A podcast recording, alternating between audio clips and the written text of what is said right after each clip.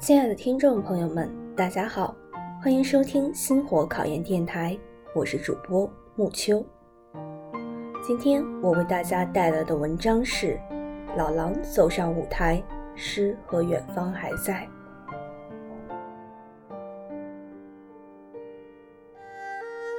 提到老狼，同桌的你似乎就在耳边回响，在很多人心中，老狼这个名字是青春的符号。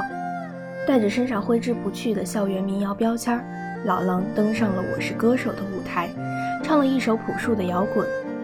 一身黑衣，肌肉松弛，眼袋明显，不变的是清亮干净里带着沧桑的嗓音，唱着：“我们路过幸福，我们路过痛苦，路过一个女人的温暖和眼泪，路过生命中漫无止境的寒冷和孤独。”赛前赛后，许多关于老狼的文章在社交圈刷屏，可观的阅读量确实折射出这个时代对于走心的音乐还有渴求。但很多人认为老狼不应该参加这个节目。老狼自己也说，他们可能特别怕那些很珍贵的东西打碎了。不过老狼参加的理由挺简单，洪涛跟我说这里有最好的 live show 现场，他说你可以来这里过过瘾。我听了就想。那我就来吧。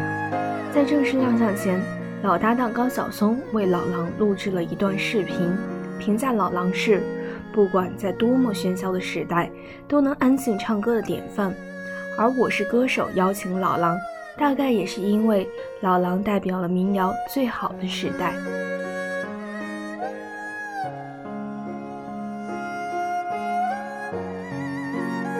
一九九四年的央视大学生毕业晚会火了两个人，一个是小品《幸福鞋垫》里的何炅，另一个是唱民谣的老狼。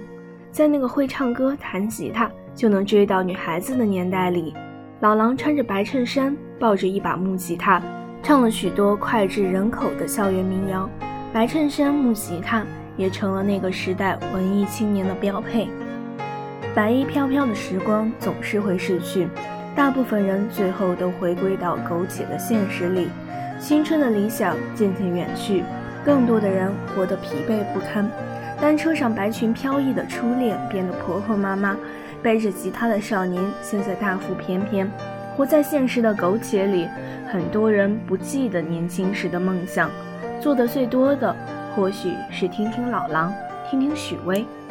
在充斥着抱怨、猜忌的现实里，这些人还在唱。至少让人相信那些美好是存在的。白衣飘飘的年代离现在有点远，现在的民谣唱的不是昨天你写的日记，而是姑娘、酒精、背包，当然还有远方。音乐最珍贵的属性是记录时代，那些以前的歌曲还在感动着下一代人。吟唱诗和远方的歌，像造梦师一样，带给一代一代人梦的欢愉。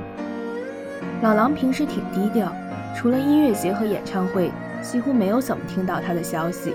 开了微博，也大部分都是转发分享，更不要说综艺选秀节目。他安安静静唱着纯真少年的歌，自嘲着：“我好歹也是明星啊，一年唱几场，总比普通人挣得多吧。”他参加节目的目的比较淡然，随便来玩玩，唱得挺爽。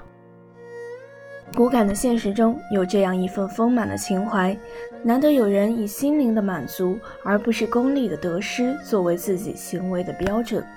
在他还没演出前，网友的评论也认为他不太可能像男神李健一样重新走红。大家都这么想，因为他是老狼。现在偶尔露个面，有点不是生产，专心生活，发福了，变老了，但是唱起歌来依旧气定神闲，声音清亮。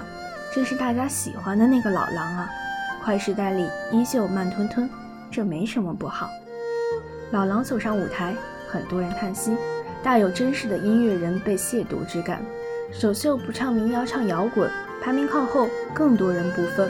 但其实不必愤懑，老狼的初衷是来过过瘾，他不是要火一把开巡演，名利的滋味儿他在年轻时已经体验过。